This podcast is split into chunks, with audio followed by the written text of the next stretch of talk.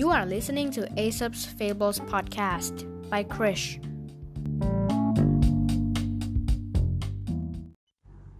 ตอนที่ 88 นกนางแอ่นเตือนภัย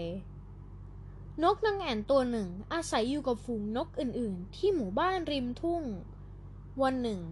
นกนางแอ่นเห็นชาวไร่กำลังหวาดเมล็ดป่าน ก็รีบบินกลับมาเตือนเพื่อนนกทั้งหลาย เพราะเม็ดป่านเหล่านี้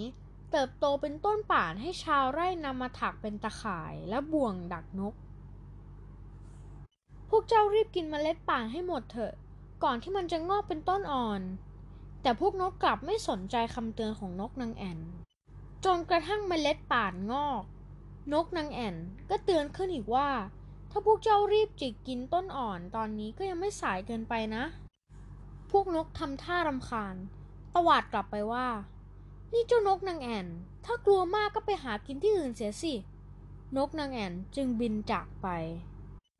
เมื่อต้นป่าโตเต็มที่ ชาวไร่ก็นำมาถักเป็นตะข่ายดักนก พวกนกทั้งหลายต่างพลาดท่าบินไปติดตะข่าย นกตัวหนึ่งสำนึกถึงคำเตือนของนกนางแอ่น จึงรำพึงขึ้นว่า นี่ถ้าเราเชื่อนางแอ่นตั้งแต่แรก ก็คงไม่ถูกจับอย่างนี้หรอก นิทานเรื่องนี้สอนให้รู้ว่า อย่าเฝ้ารอให้ภัยมาถึงก่อนจึงคิดแก้ไข เพื่อนๆก็เหมือนกันนะครับ ถ้ามีผู้รู้ผู้มีประสบการณ์หรือผู้ใหญ่เตือนเราด้วยความหวังดี เราก็ควรรับฟังนะครับ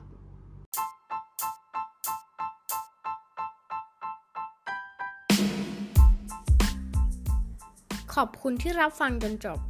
แล้วพบกันใหม่ในนิทานอีสบตอนต่อไป ในวันพรุ่งนี้ สวัสดีครับ